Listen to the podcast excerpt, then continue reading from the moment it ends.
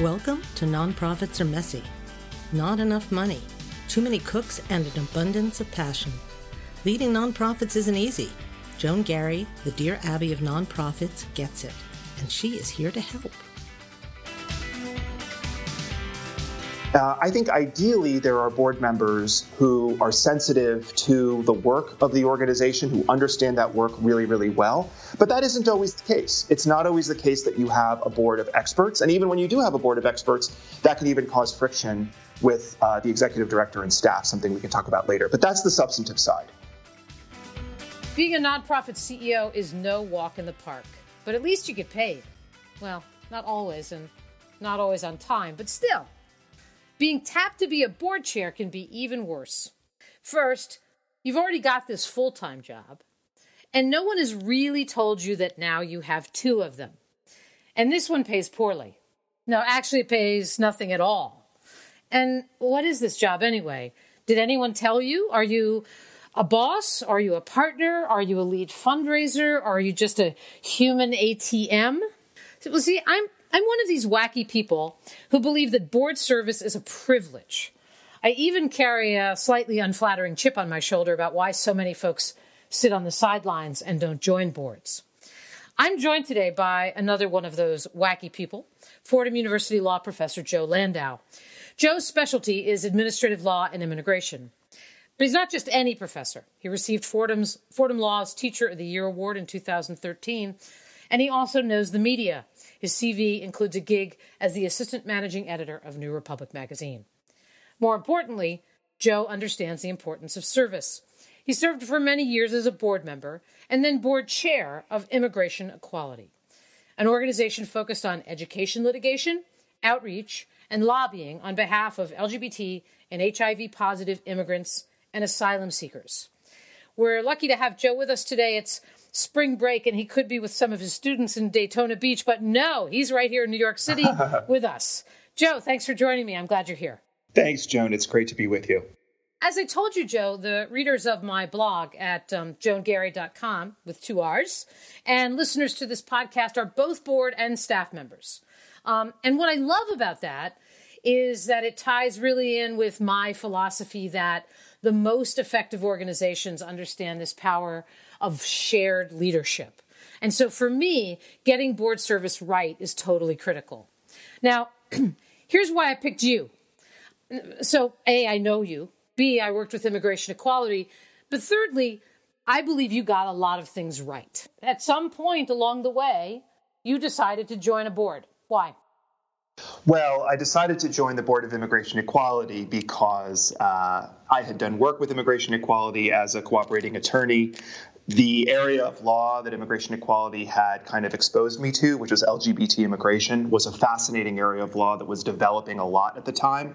And um, un- there was a new executive director who was had a lot uh, of, of goals that seemed really exciting and interesting to me. So joining the board was uh, a total honor and a no-brainer from my perspective, as uh, it was going to give me the opportunity to be exposed to these issues that were fascinating to me, that I wanted to learn more about, and that were really helping me develop as a lawyer, as a thinker, as a person in the world, um, and as a member of a really important legal community.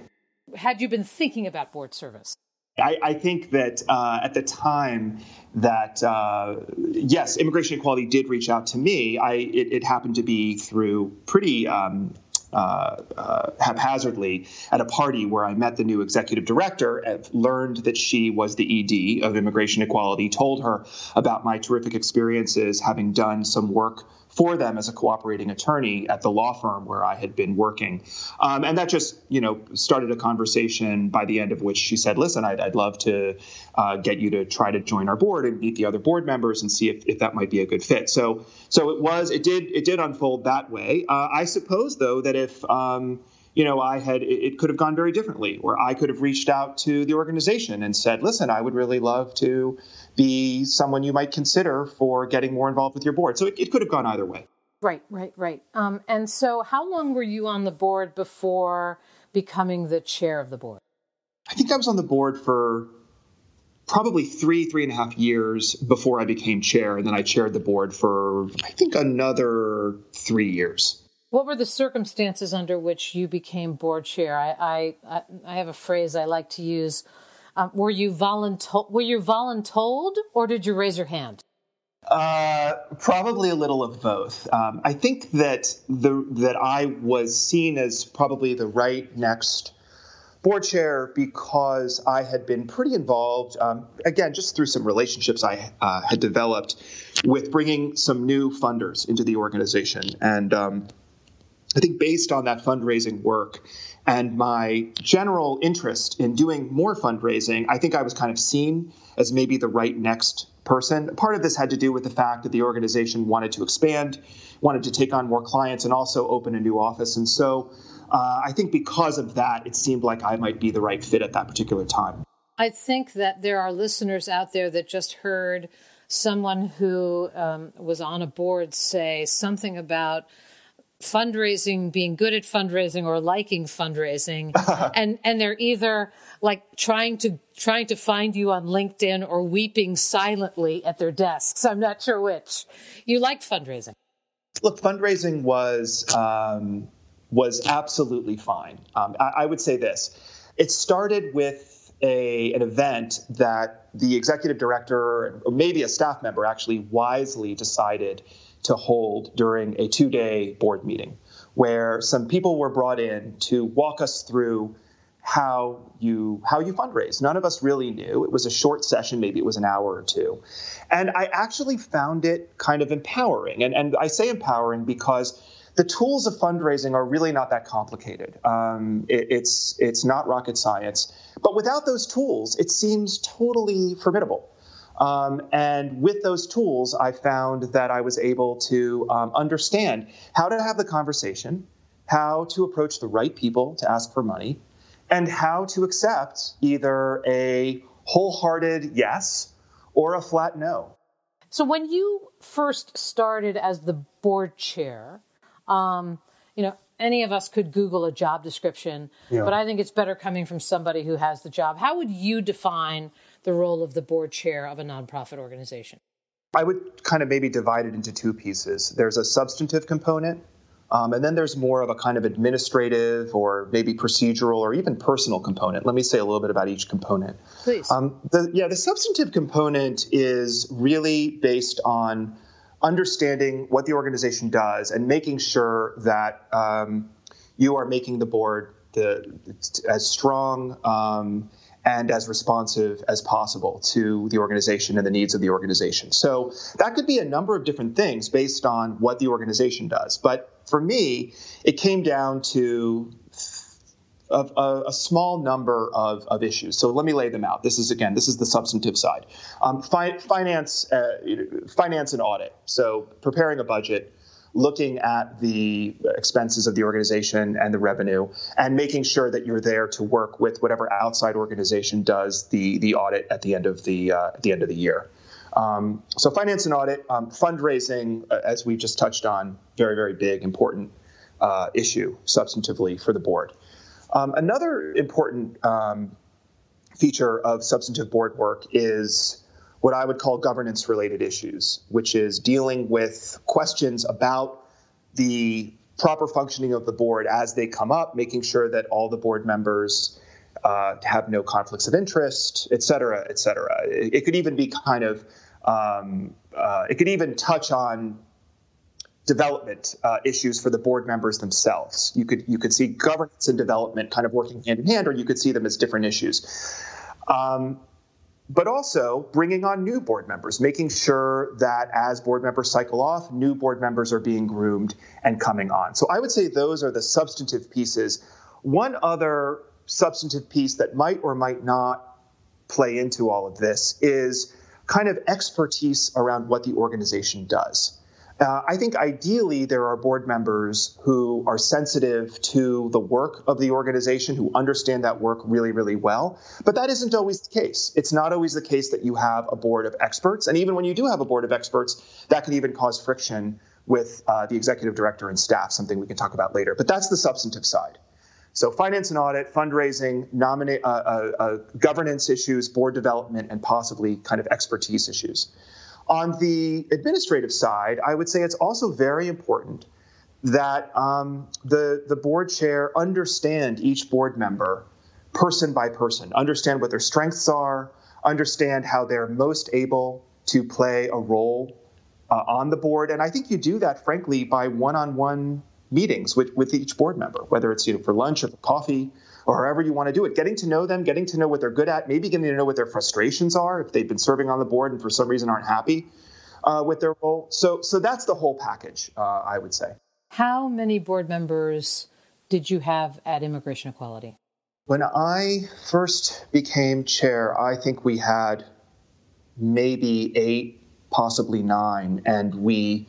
I very much wanted to increase it. So we increased to about 15, maybe at the most we ever had was 16. Was it a huge time bandit for you and was it more than you expected? And I guess knowing what you sort of got yourself into three months in, uh, would you still have um, would you still have raised your hand?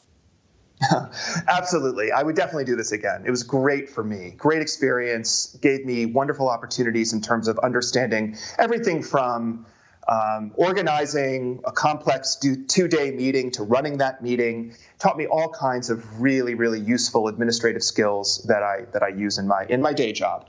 Uh, however, it was a lot of work. It probably was more than I realized when I was first asked to uh, to become board chair. In part because we expanded a lot. It, we we tripled the organization's budget and we opened a new office. So there were a lot of new tasks to take on.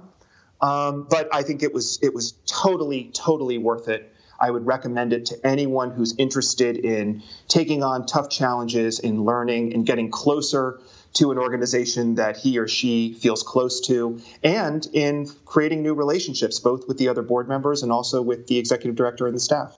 Sometimes people see it as a bit of a trade off to become the board chair because you, in some ways, are the conductor of the board orchestra and are more a facilitator of the voices around the table rather than being able to sort of impose your own point of view. I mean, so for example, I was on a board, but I don't think I would make a very good board chair because I always had things I wanted to say and points of view I wanted to share that I think I might have felt somewhat stymied in doing so if I were the board chair. And I wonder if, if, if, uh, did I read that wrong? You, did you ever find yourself feeling that way? That's really interesting. I think that's absolutely right, what you just said. The, as the board chair, you are really more in a kind of facilitation role. You, you cannot, look, I think you get a couple of opportunities, maybe every year, to voice a strongly held opinion. And that's that's fine. And in fact that's great. I think the other board members will appreciate it when you have a strong point of view that you articulate it. But if you are sounding that note regularly then then it's a problem i think. Because what you have to do as you said is you are there to create a strong board. And creating a strong board only works if you're developing the board generally through through the eyes of, of the other board members as much as yourself. Now, I do think that um, administratively you can really put your own stamp on the creation of the board. What do I mean? Um, well, part of it is again in kind of grooming individual board members to take on particular projects that you as board chair would really like to see the board take on. Um, whether that's saying, you know, uh, we need a chair of a, of a subcommittee to bring in new board members. And so, by virtue of that position that you create with the help of your colleague on the board, you can expand the size of the board. Well, that's certainly putting your mark uh, on the board. Or maybe there's a fundraising way you can do this. So, I wouldn't say that you're totally silent in that regard, but you're right that you cannot be too opinionated all the time because it really will get in the way of that of that broader responsibility that you have to the institution. What are the attributes that make a good board chair? Do you think? Um, well, I, I, think we've just touched on one, which is you have to be you have to be willing, I think, to let the board and the organization grow and morph into something that may not be exactly what you in your heart of hearts would like to see. Um, you have to be willing to to be to, to let that happen for the sake of the institution. Um, I think you have to be somebody who's willing to hear other people out, who's willing to understand that your Reg- success, reg- regardless of what it is they say, right? Yeah, I mean, I know, you do. I um, when I do presentations on building great boards, I have this slide, which is a picture of Tina Fey rolling her eyes. I put it up there and I say, if you plan to be a board chair, you may not roll your eyes. Right. Th- that right. everybody's voice matters. And if you are not the person, if you um, are a lousy poker player, you're probably going to be a, um, a, less than optimal board chair. I think that's right, uh, in part because you know the eye roll sometimes masks the fact that somebody who's delivering a message in a particularly, you know, uh, let's just say, not in the most effective way, nevertheless is making a point that needs to be aired. And if you roll your eyes and you undermine the the person, you also undermine the position, and the position may need, you know, to be discussed. And so, so yeah, you can't you can't do that. Obviously, um, I think you really have to see the board as um, in many ways, at times, the sum of the individual parts, by which I mean its members. And you have to see each member as somebody who has who's going to be concerned about their own growth, who's going to want to ha- be, have a satisfying um, experience on the board. And you, I think you have to start by saying to a person, how can I make uh, it so that this person has a satisfying experience on the board? And sometimes that means focusing with them on three things, three things only you want them to do an entire year.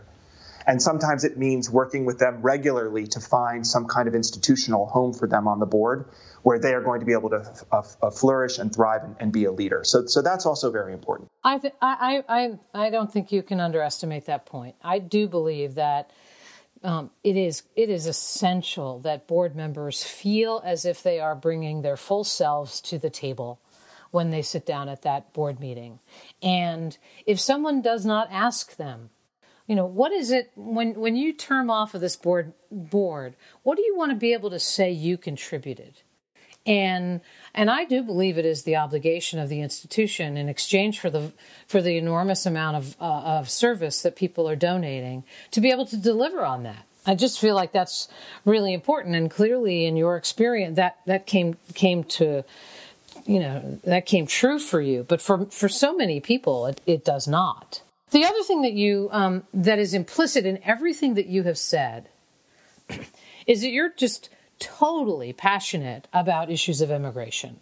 And I do not believe a board chair should raise their hand, raise his or her hand, or be voluntold, unless they're kind of crazy about the organization.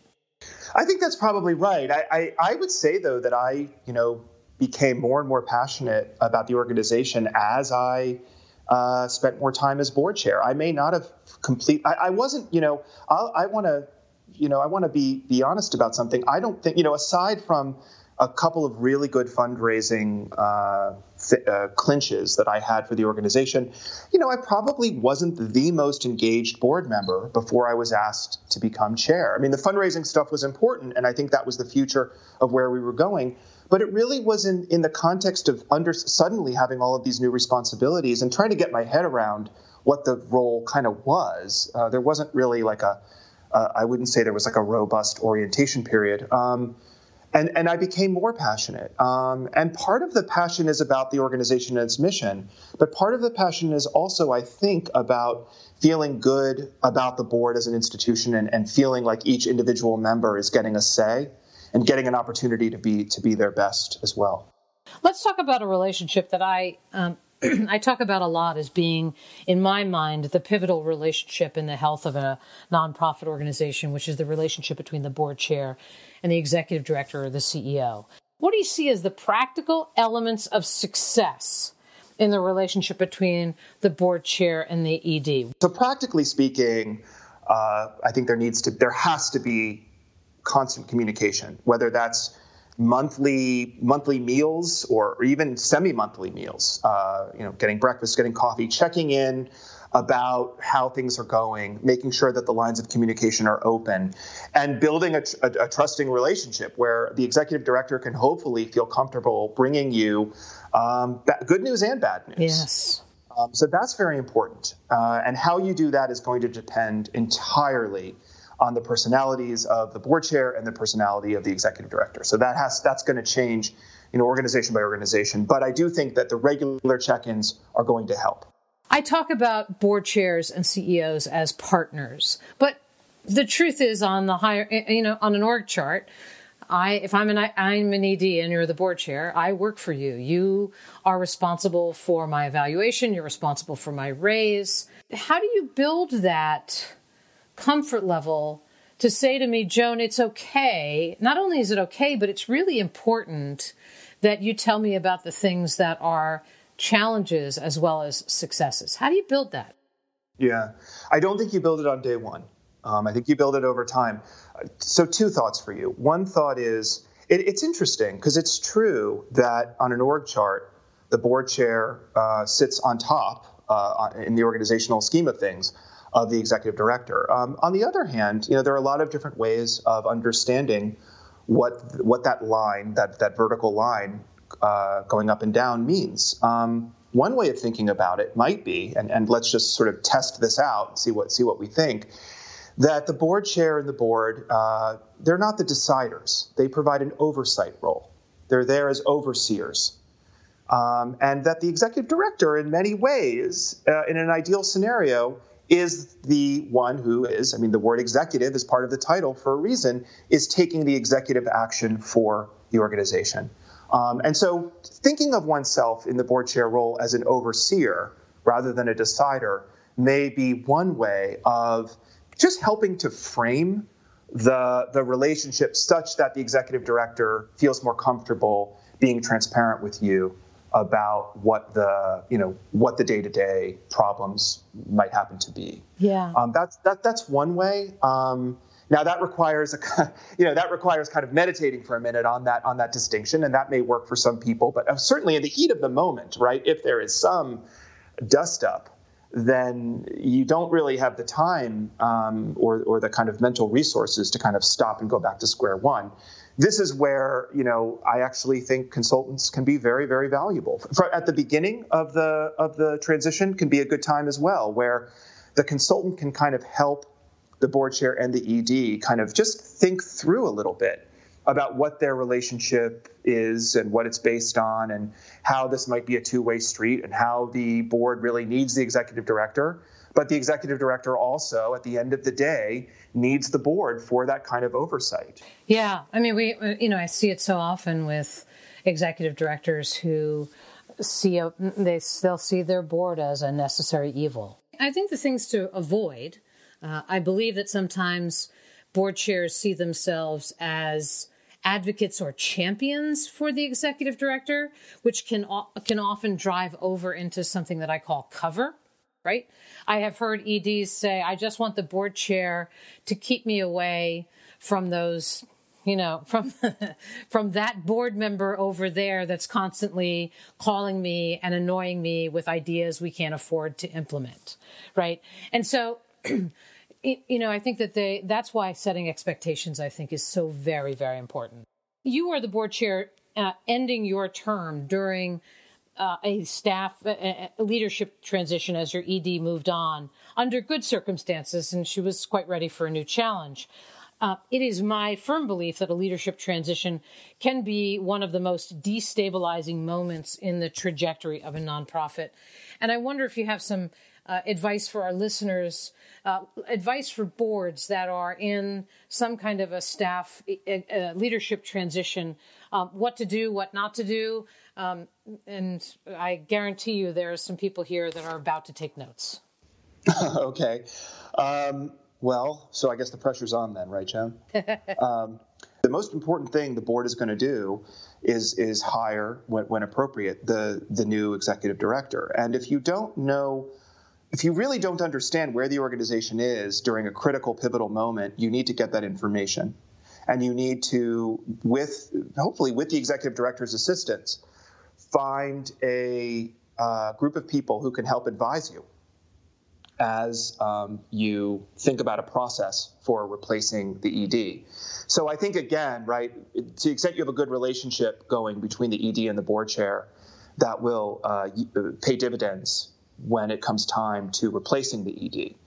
Um, I think it's important that you check in with the board and with the executive director about, given where you are, what kind of transition you want to make? Is there somebody on staff who seems well positioned to either be the new executive director or maybe be an interim ED? Is there somebody you want to appoint as an acting ED?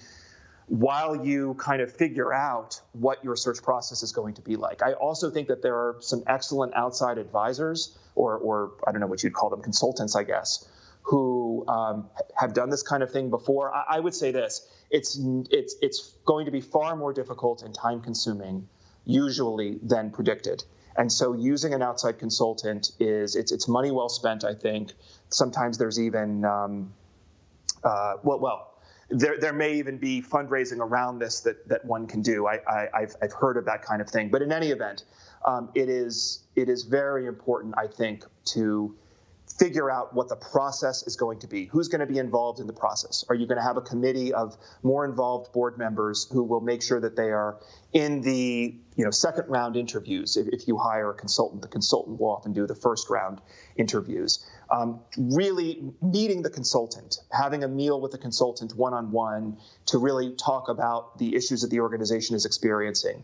Bringing staff members into this conversation. You know, as long as the executive director is able to be open with the staff about his or her decision to move on, those staff members are going to have great ideas about the kinds of qualities that you're going to want in a new executive director. I, I suppose I'm not saying anything that's going to come as a surprise uh, to to your listeners, Joan. But I guess the thing that I would say is it's very, very important um, to take a step back, to bring everyone in you can possibly bring in to have their voice heard on this, to think about former board members, founders, other people even in this particular space that you're in at other nonprofits or other organizations who might be able to give insights into um, what the process should be or what kind of person you should be looking for. Um, and then to have a committee of individuals whose job it is to really think carefully about who the right choice will be for the organization going forward. So we're about out of time. We've been talking with Joe Landau, Fordham University Law professor Joe Landau, who specializes in administrative law and immigration. He is also knows a lot about media as a uh, person who served as the assistant managing editor of New Republic magazine and has spent uh, some time with us this afternoon talking about a day in the life of a board chair. Joe, thanks so much for joining us. We really appreciate your thoughts, and the conversation was great. Thanks so much, Joan. It was a pleasure to be with you. Nonprofits Are Messy is a service of Joan Garry Consulting. Widely known as the nonprofit Dear Abby, Joan's leadership blog reaches over 40,000 unique visitors monthly from over 150 countries. Subscribe at www.joangarry.com.